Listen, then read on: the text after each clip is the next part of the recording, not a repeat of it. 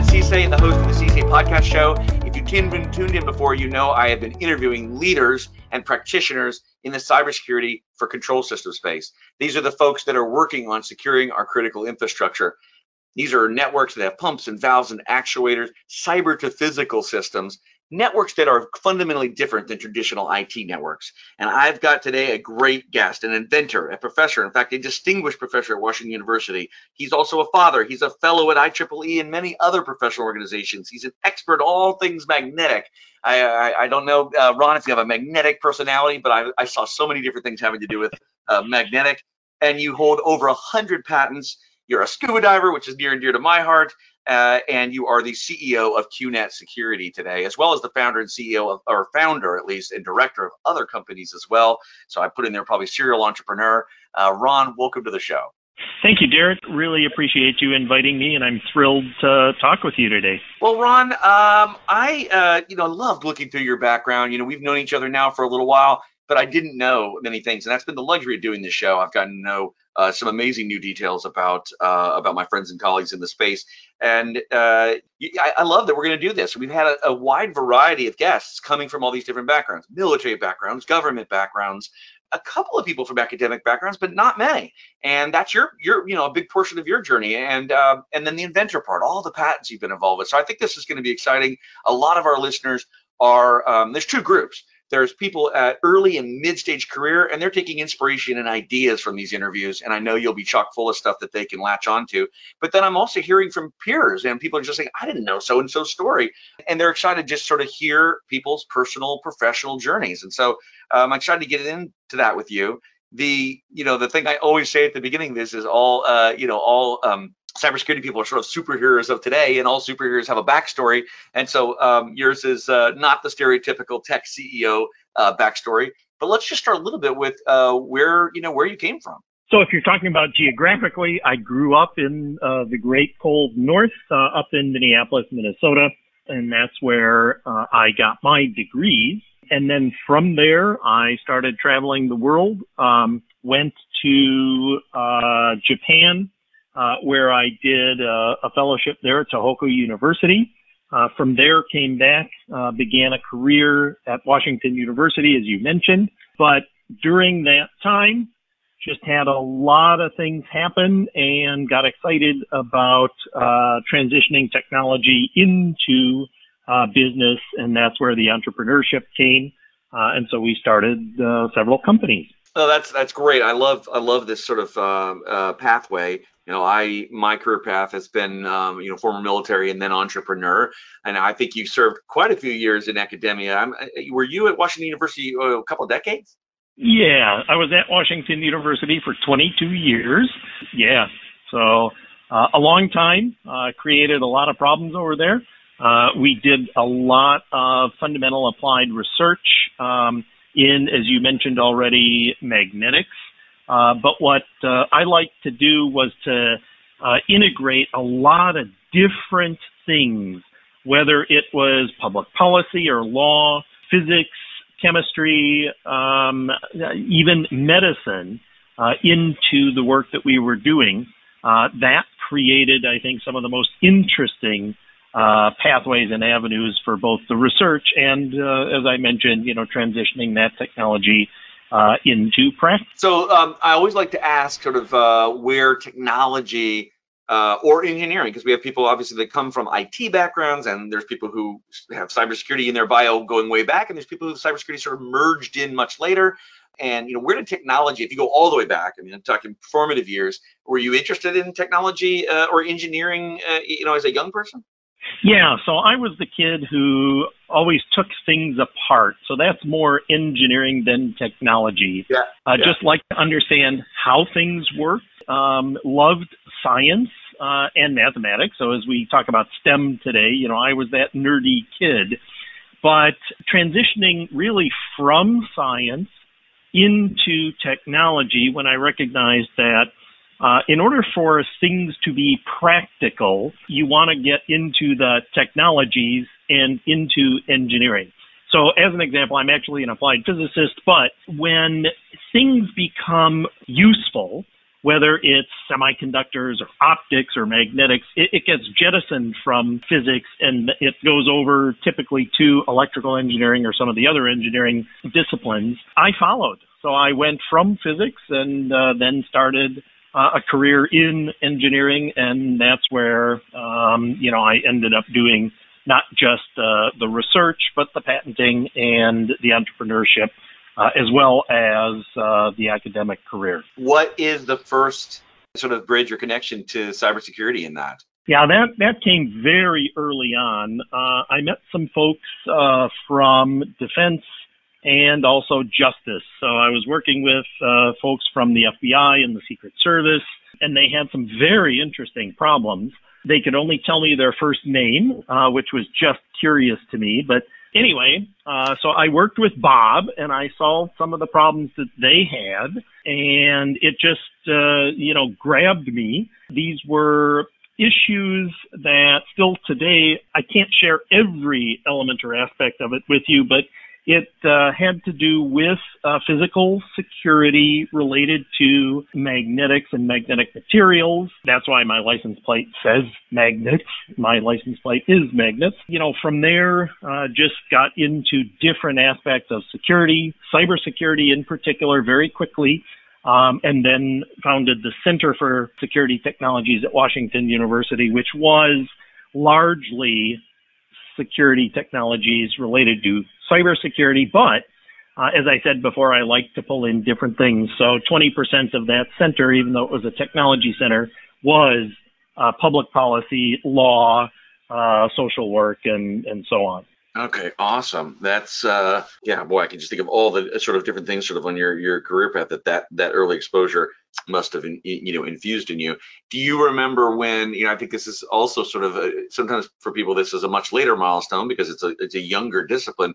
Do you remember when cybersecurity as it pertains to operating technology? I was trying to listen to your, you know, some of the projects obviously that you, you can't go into the details on, but is is operating technology and cybersecurity or industrial control systems you know the focus of our you know association the work uh, that that we've collaborated with you guys on is focused in that area. When did that intersect? Yeah that came about in the 90s um, i don't know if it, that's a long time ago for your listeners or not very long. Um, but uh, it came about in the 90s when we saw applications for uh, security. We didn't even call it cybersecurity at that point. It was uh, you know, just security uh, or electrical security, uh, and being able to secure critical infrastructure. Again, we didn't call it critical infrastructure back then, but recognizing that the industrial control systems uh, were at risk. The uh, issues around manufacturing, around utilities, around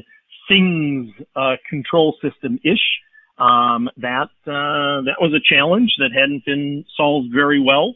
Uh, and I think that's that's when we uh, started to internalize it. Uh, and then you fast forward a couple of decades through the Center for Security Technologies, through some of the other uh, heterogeneous uh, uh, computing things that I've done in the past. and then the co-founder here, Jerry Cox, um, and we started this company specifically around control system cybersecurity. So just meeting a challenge that was unmet uh, at the time, and the company was founded in the mid 20 teens. Okay. Okay. Yeah, I was I was wondering about that. And is anything you know that QNet's working on does that stem from any of the activity in your fairly significant uh, patent portfolio? I mean, it, is that were you doing research that led to this sort of thing? Yeah, a great question. Um, so a lot of my patents are in what's called heterogeneous compute which is bringing the right compute resource to the problem at the right time. Oftentimes that means we're using something other than a general purpose processor. As we looked at securing control systems, securing networks with what was typically at the day software, uh, we recognized that going all the way back to 1936 and Alan Turing and the halting problem. Uh, anyway, software is not is not the best choice in many instances for cybersecurity. Rather, if you bring the right resource, so what do you want? What makes software not the right the right solution there? Um, and it, really goes to the compute resource. So a general purpose processor with software on top of it does so many things so well, uh, and it's awesome for that. But if you want it to be a fixed engine doing cybersecurity and not doing what the malicious uh, uh, uh, folks or, or the criminals want it to do, you need to fix that machine so that it can't do those things. And that's where that heterogeneous background, the heterogeneous uh, compute background of mine came in, where taking hardware to secure things uh, was a twist on what we were doing um, uh, otherwise outside, um, and and you know that formed the basis of uh, the kinds of things, the approaches that we're taking, and that other people in the industry are doing uh, to solve this generational problem. Okay, awesome. Uh, that that makes uh, that makes a lot of sense. I, am sort of curious uh, for those that are listening, uh, especially people, let's say people in in, in academia. Um, if you just sort of again, we're jumping around a little bit in the timeline, but I'm curious. You know, you jumped out and became an entrepreneur, and there's people thinking about that sort of thing. And there's different constraints, right? There's there's tenure, and I've been you know in academia, but you did it you know, I'm curious what the spark or you know um, what what made you make that that decision and what that's been like, and and you know thinking in terms of you know we know we have a lot of people from academia. Eight percent of our uh, of our event attendees are students or uh, or you know or teachers and educators. So this reaches some of them, and some of them might be thinking about you know taking that leap, but it can be a little bit scary. So I thought that might be something also you could provide some some insight on. Sure, absolutely. Uh, and I actually get asked this a lot because I had what other people would have said was a very successful career in academia. You know, we always had among the top uh, uh, research funds, uh, you know, in the school. But it isn't, I don't see it as any change or failure in anything that we were doing. But if you think about what I said, um, going from physics to engineering, going from science to technology, going and making things practical so that people could use them. The people that like to see things all the way through to the end, a, great path, even if you're in academia, is doing something entrepreneurial. It doesn't necessarily mean that you have to start your own company. You could certainly uh, think about licensing or, or at the very least consulting for companies and taking those great ideas and the energy and the excitement and really the the approach that usually is different, uh, bring that to industry uh, can be very exciting and tremendously rewarding. And so I would say if somebody is interested in that, it is a leap. Uh, you know, you've built up or are, you mentioned tenure and some of the other things that you have to think about as you build a career uh, in academia. It, it can be frightening at first, I imagine, but uh, I would say go for it, and you can certainly get started easily uh, through consulting or through um, you know trying to license some of the ideas or technologies that you've developed. I was going to ask you that, Ron. Did, did you ever did you ever participate in, in tech transfer from any uh, any of the academic uh, projects? Did any of your companies result as a spin out from tech transfer? Yeah, we did quite a bit of tech transfer. Um, as a matter of fact, the first thing I did was to license uh, uh, a security technology. It's quite widespread now, ubiquitous in the industry. Uh, from there, then we started to think about building our own company. And so the first set of patents were monetized by building uh, a company outside the university. So the university had a stake in it, a share in the uh, company, and uh, actually helped us grow along the way. So again, back to your first question, you know, if somebody's interested, what do they do? I would certainly check to see if the university that you're in has a tech transfer program.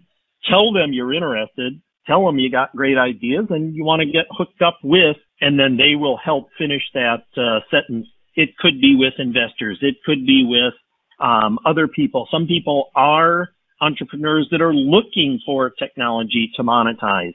Uh, there are other companies that are looking to take the technology and, as I say, license it. So, uh, effectively transitioning um, or transferring that technology out usually takes the inventor, takes the professor, Uh, otherwise, it isn't going to succeed in most cases. So it's it's a great uh, a, a, great path, a great opportunity um, is tech transfer. Super. Thank you for sharing on that because I know that that that could really pertain to to some of our listeners. I also know you had some early collaboration. You sort of alluded to government collaboration, but one of them was with U.S. Air Force and working on securing and protecting sort of sen- very sensitive assets. I'm not sure what you can talk about what the Air Force Research Laboratory was trying to solve and what you were doing with that project. Yeah, um, so at a high level, uh, it's actually quite simple. Uh, it's very similar to the kind of activities that you would do uh, in an OT environment or in a control system. You have uh, critical assets at the edge, um, the tactical edge, if you're um, in the Air Force or in uh, defense. And what you want to be able to do is to connect those resources, those devices, those war fighters in the battle space in order to enable them to do their job, do their mission, uh, and do so without being interrupted, without being discovered, without being um, uh, uh, challenged in in many ways.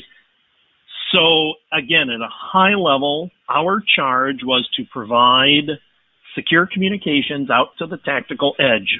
That tactical edge could be um, a, a, soldier's tablet, could be a drone, um, it could be um, you know some other kind of uh, uh, information gathering or information processing, whether it's maps or uh, uh other kinds of uh, uh, activities that need to be done, you know, in the field that need to be done securely.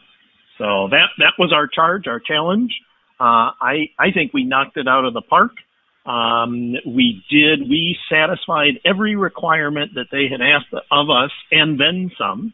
Um, and you know, the approach that we took uh, is very similar, almost identical uh, to the approach that we take when we secure uh, critical infrastructure control systems, whether it's a utility, manufacturing, or in this case, the battle space.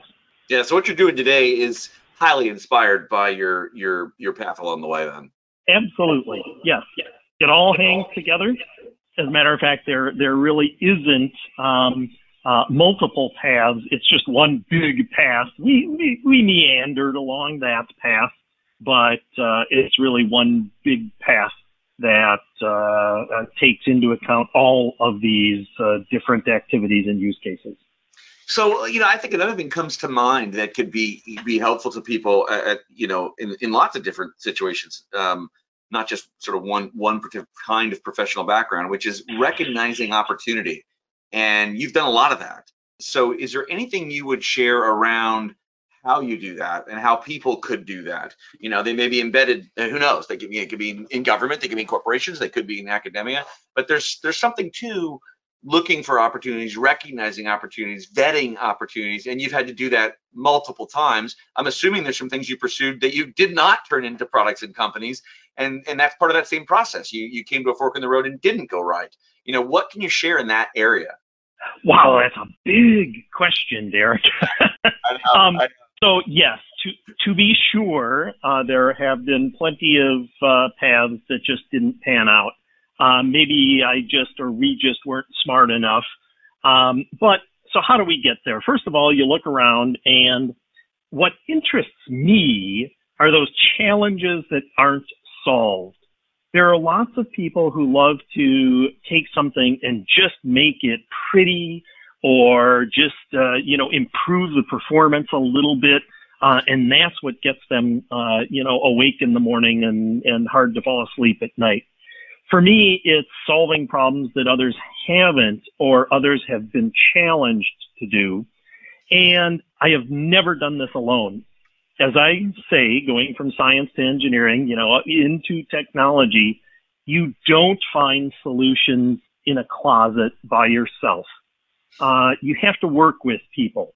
So if you look around and you see things that haven't been done yet, uh, just start looking around, talking to your colleagues, talking to um, you know people that have an interest, and start to uh, think about how you might solve it. And don't start with the uh, conventional linear solution. Start with a whiteboard that's clean.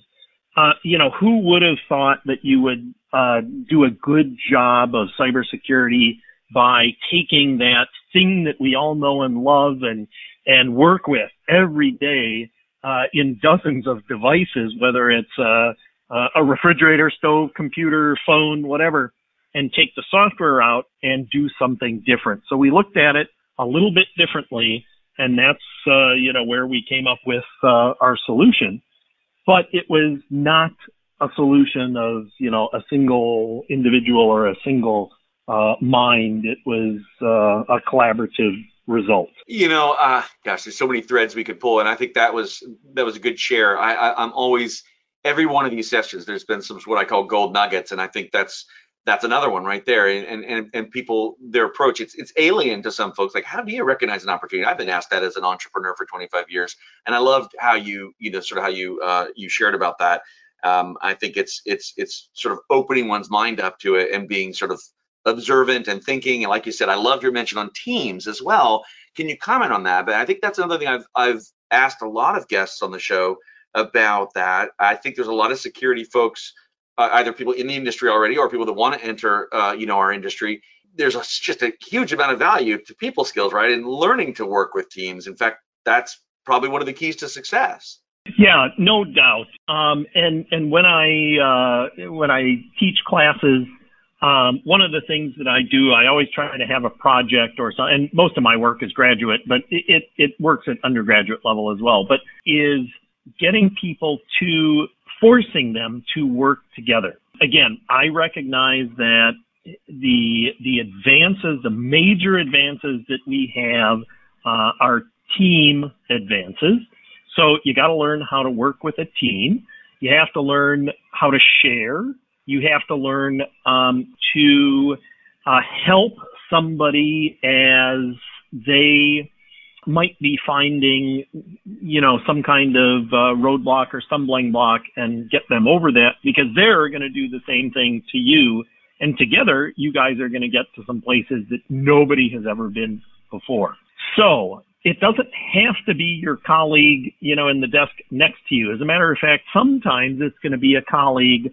So if you are in cybersecurity, uh, and you're working, um, you know, network cybersecurity, and you're working with somebody who is trying to secure uh, a utility, a wind turbine out in the field, uh, it may be interesting to work with somebody who isn't a cybersecurity person, but somebody who knows uh, how things operate, and then try to uh, collaborate with them on a new solution uh, again, that nobody's thought of before, uh, so that you can, you know, create a, a solution, a mousetrap uh, that's better than what's been done before. What, so collaboration what, is key in my mind. Sorry, go ahead, Derek. No, no, no. I, I you just, you know, I mean, took some, some words out of my mouth. I, I, I think it is key, and I think you know that's sort of emerging as part of CSAFE's mission is to build better you know, encourage, build, support, um, educate, and, and give people the tools to do better collaboration and, and trust building, you know, when talking in some of these companies where different departments that need to be working on securing the control systems aren't, you know, aren't working well together or aren't trusting each other. At least, uh, you know, historically, there's been a lot of, of dysfunction, uh, even in, in same organizations. And so it's like, we got to get together, we got to work together and, and, uh, and, and take things from each other. It's a, you know, the cumulative effect. I mean, I suppose it's the, uh, I always love the um, you know the the supposedly attributed uh, um, saying uh, you know around the sum of the um, what is it Aristotle you know the sum of the parts uh, is greater um, oh, what is it? The the whole is greater than the sum of the parts. And uh, you know, that's right. um, and that's so, because you get them all you know kind of rowing in the same direction. So you brought up some challenges that are typically um, systemic I, I know you didn't use these words, but you know we all have seen some competition uh, between IT and OT, where perhaps it's a competition of resources or dollars or time or mind share, and you're all trying to get to the same place at the same time. So let's work together, and as you said, you know, leverage what uh, uh, what we know in one space into another, uh, and vice versa. So whatever we can learn um, and share from OT back into IT um, is, you know, a a a better uh, a whole that is better than the sum of the parts. Yeah, we're on the same same page there. Uh, you know, we get a lot of questions uh, to segue a little bit uh, around, you know, the what's next, what's next, the future, and things like artificial intelligence and uh, machine learning, uh, blockchain. You know, they're like, is that going to be, you know, part of the solution in the future? And you're talking about, uh, you know, hardware and hard sec. You know, I know it's a term that you use. You know, is that a, is that a, you know, in your mind, a big part of the future versus, you know, versus some of those other other technology applications? Yeah, so it isn't it isn't versus, so it isn't an either or. You laid out a lot of stuff for a technologist to grab onto there. so let's just start with some of the um, you know, we're, we're uh, AI. You and I are going to unpack the, the whole cybersecurity universe in, in 45 minutes or less, but the entire thing. We got to cover everything. Sure, absolutely, absolutely. But uh, real quickly, you know, we when we think about some of the computational challenges that we have, we don't know tomorrow what, what we're going to need necessarily. So we want to set up a, a structure that can help us out. And that's really where artificial intelligence or machine learning comes from. And this is in the area of classification and really being able to detect what it is that uh, might be wrong in your system, uh, or what may be going awry, or what might be amiss in the system. You think about that from the I need to detect. And one of the things that you'd like to do is find some solutions for protection. So even before somebody gets in or before something's been compromised, how do we secure it? You talked then about blockchain. Uh, and that's one approach that you might use for securing certain things, the blockchain, the distributed ledger technology, DLT. Uh, you know, that's a, a good choice for certain applications, but it may or may not be the right choice for your application. When we think about HardSec versus the software approach, um, a lot of people get confused again, trying to think about, well, if it's hardware and I can't change it tomorrow and I don't know what, uh, you know, I need for tomorrow, I want that ability to change it. And what I said before about that was one of the elements of security and the ability for us to claim that these, uh, this approach can be provably secure is that we don't let it change. So it's fixed, it's immutable. And for many applications, that's exactly what you want. Uh, you know, you think about an OT environment where you have something that's been there for 20 years, and you want to be able to put something in there that can stay or remain in there for years, if not decades, and continue to do the job. So technology is great. And again, it depends upon what you're trying to solve. And as we all know, cybersecurity is a many layered solution uh, if you're going to succeed. So it is maybe not either or or um, uh, one or the other, but rather the right choice of the right solution for the problem that you're trying to solve. Sometimes that will be AI, sometimes that will be blockchain, sometimes that will be hardSec, and other times it's going to be a combination of all of the above. Yeah. You know, define hardSec, Ron just maybe give the, the best sure. definition of that? Yeah, yeah, and, and sorry, uh, we didn't have that definition early, and then it just kind of showed up here. Sorry. no, no um, I, I, you know, so, in my mind, I know what it is, but I know we've got listeners. We, we, we, people have been working in the industry a long time, throw out various types of terms, and I'm starting to get sensitive because we have, you know, the whole stack including entry level people joining you know joining our organization across our 25,000 community members and then you know the earlier uh, in their career path or just joining us they're overwhelmed with a lot of these terms and so I'm trying to get my own discipline to to, to myself define things and ask you guys to define things too for everybody Sure, absolutely, and I appreciate that. So I'll, I'll go back and put my professorial hat back on. Um, so hardware security is an approach for uh, making things secure by having or replacing uh, the compute engine with something that is fixed, immutable. It cannot be changed.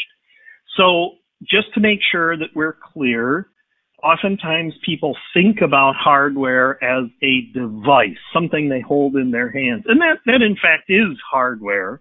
But most of the time, if it's uh, uh, a PLC, if it's a firewall, if it's uh, some network device, it's going to have a general purpose processor, an operating system, and software that run that device.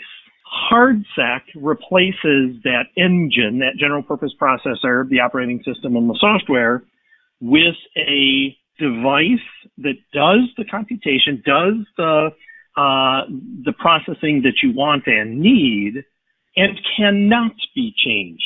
It can't be a word processor or a spreadsheet or a graphics processor tomorrow. Uh, it can only be a cybersecurity solution. Full stop. And that's what HardSec is. That's awesome. Thank you. That, that was a good definition. It, it, actually gave me some context I, I didn't actually have for that. Uh, I also saw um, a discussion you had, and I thought this was very interesting. You took the position that cybersecurity, now is almost a human rights or international development issue. Can you can you elaborate uh, on that for our audience? Yeah, sure. So we're working uh, in a time, you know, I use the, the term that we're working with a generational issue. Cybersecurity is critically important, um, and we're not just talking about uh, uh, life and livelihood or your bank account. We're talking about um, can be at risk if uh, a hospital goes down, if uh, it doesn't have power, if there is um, uh, an attack on uh, and some kind of infrastructure or some kind of um, uh, element that we are using in order to maintain a safe and secure society.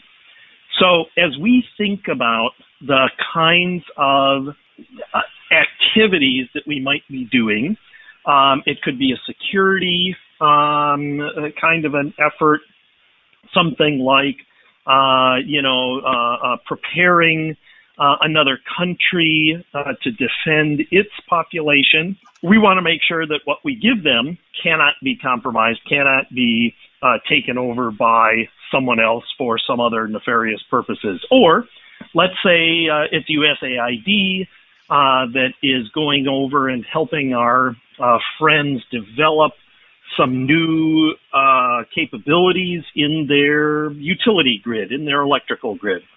And again, uh, being able to deliver at the same time uh, a cybersecurity solution that protects that society, uh, I think is just as important as delivering um, a solution that's going to uh, deliver power to uh, the citizens of that particular country.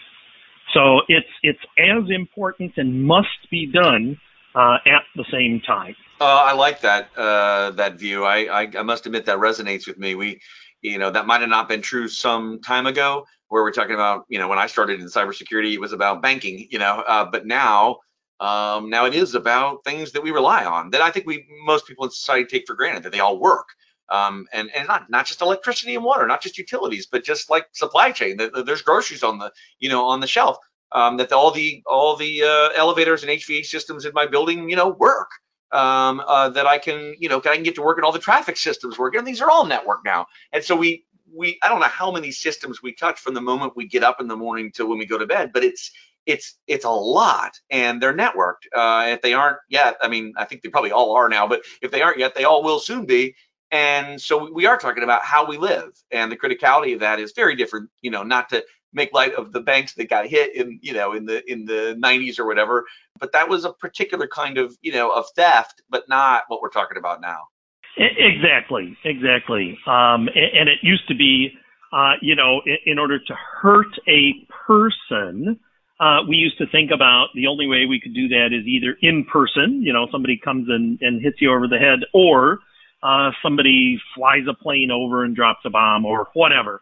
Um, but it was, you know, pretty dramatic and, and pretty different. And um, right now, you can have more impact on more people by attacking through the network than uh, really you can any other way. And so, again, if you don't pay attention to that security and you deliver the kinds of uh, systems that we all rely on, we all expect, uh, without cybersecurity, then you know it's it's just putting that uh, entire population, entire uh, activity at risk. Yeah, yeah. Well, I certainly uh, I certainly agree with you. Well, so we're getting sort of near the end of our time together, and there's so many things we can talk about. But I, I think with your perspective and long background in this space, and this, you know, um, it's just an amazing patent portfolio. Let's look to the future. What, what, what do you see? I guess you know what, what's your if you're future gazing, um, what are the trends? You know, what are the things um, that you see that concern you, or that you're excited about, or both? Yeah. So in the um, uh, OT space you know, we're we're certainly working on, uh, as you mentioned, everything is is networked. Think about green energy. You know, every anything that's green, solar, uh, wind, you know, geothermal, all that stuff is physically distributed. It's not all in the same place. It isn't like a manufacturing uh, building or spot where everything happens all at once. It tends to be very distributed, widely distributed and that needs requires networking. And so, in order to again to keep the uh, resilience, the reliability of those systems, uh, you need to have and build in uh, from the start. You need to build in cybersecurity.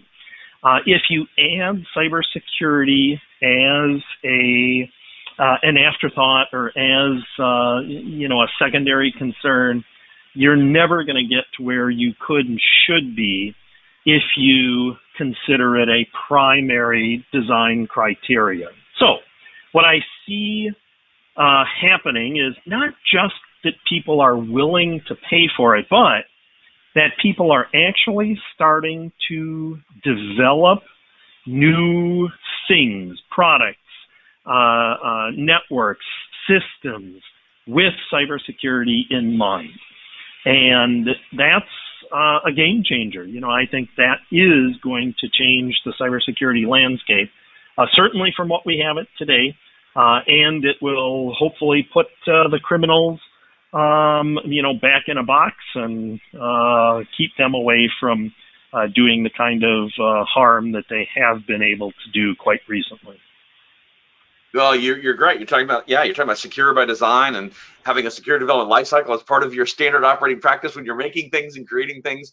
Uh, and and you're right. I mean, what we have today is is a legacy of that didn't exist. Things were made for their their functionality and for the things they could do for us, um, and not at all secure by design. But that that that does have to. I share your vision. That has to be part of the you know part of the uh, part of the future. That's the legacy that our children are inheriting. It's just you know instead of trusting everything, it's great. Connectivity is awesome. If you you know make a make elected decisions, uh, you know for trust versus trust everything and every now and then say, oh, I don't trust that. Probably don't trust everything, and every now and then say, I do trust that. yes, exactly. Um, hopefully my children uh, get that. I, I, you know, I grew up with, yeah, let's connect. And, uh, so um, it's it's it's a it's a game change, a mind change. Um, anything you know, people ask, uh, you know, you know, especially our entry level people or people earlier in their career paths, like what's exciting that you know it's an area I might go, and you you maybe it's maybe sort of retreading on some some stuff you've already talked about, but maybe you could just sort of reemphasize if what they're asking is where could I start to read and think and join working groups to become become valuable five years from now because it's it's an emerging area versus just cybersecurity. There's so many places you could put your time and energy. What's an area somebody might begin to focus or specialize to become, you know, to be sort of, you know, they, I know, I know what they're asking. They want to be on the, they want to be on the cutting edge of something that, that becomes uh, quite evident X years later. Be like, oh yeah, we, we need somebody who's an expert in cloud. Come over here, you know, and you're highly sought after. And and so they were sort of always asking me, you know, like what what's what's going to be the exciting area tomorrow. Mm-hmm. Yeah, great question. Um, all of your questions have been great, by the way. Yeah, the the thing that uh, I think people are going to um, or are beginning to realize is very exciting. So we've been talking about the OT networks the critical infrastructure, those things that most people would classify as being old and dirty and just simply they aren't sexy. I mean, who cares about manufacturing or who cares about a utility? When in fact, those are really cutting edge networks, very uh, important elements uh, within uh, what it is that everybody is doing. And so I, I think a lot of people start cybersecurity on the IT side and they, uh, not by design or choice necessarily, um, but they just tend to neglect that uh, OT application area. But if you think about it, a lot of our malware was developed for and by folks that are working in the OT space to, to do some pretty uh, interesting things, if not damaging things. Uh, and so, having an appreciation for OT along with everything else, uh, whatever you're studying in cybersecurity, uh, I think is is really smart, really good. The the buzzword today is quantum. You know, everybody is thinking quantum key distribution, quantum uh, post quantum cryptography. Um, you know, working with quantum uh, computation and quantum computers, and that is an interesting area, and I, I think it's uh, certainly uh, something to, to be watching and to you know be aware of. Um, but I, I think we're actually several years away uh, from uh, you know anything here uh, becoming applicable uh, on a widespread use for uh, cybersecurity. So you know, just uh, again, I think just keep an eye on everything, but uh, grab hold of those things that really need to be solved and done here and now. Um, and I think it, it, will lead to a very exciting and rewarding career. And it's got longevity, right? I don't think uh, I don't think these this career path or the pathways within cybersecurity there, there's nothing but upward mobility and future possibility. One could say that's a sad uh, evolution for our society, but it's just true, right? We're connecting so many things, and that's the way it's going to be. Yeah, I, I always told my students that within five to 10 years, they were going to be doing something different, um, considerably different. Uh, and it was rare for any of my students to come back and say, yeah, I've been doing this for 30 years. Uh, most of them did change. I agree with you that cybersecurity is not going away. It is exciting now. Your comment about it being a commentary on uh, our society is uh, interesting, but really I think it's a commentary on the importance that networking is playing in our society. Um, and that's, you know, what we just have to understand and uh, work on and leverage uh, as we go forward. So, yeah, you are not going to lose your job uh, in the next three decades, I am certain, if you go into cybersecurity. I think you are right. So, uh, as we sort of wind up, Ron, if you had to go back and talk to uh, uh, Ron in uh, in uh, in 1988, what career advice uh, would you give give yourself? Oh boy, I guess um, patience to just you know follow follow the the the thoughts that uh, are coming. They may be frustrating. It may be slow, but uh, usually a good idea, even though most ideas are not new. Somebody has been, you know, thought about them before or been working on them before. Um, but these good ideas usually take time to uh, develop and to you know, extend into uh, the real world. So I think just patience and perseverance. Two good P's right there. Um, yep.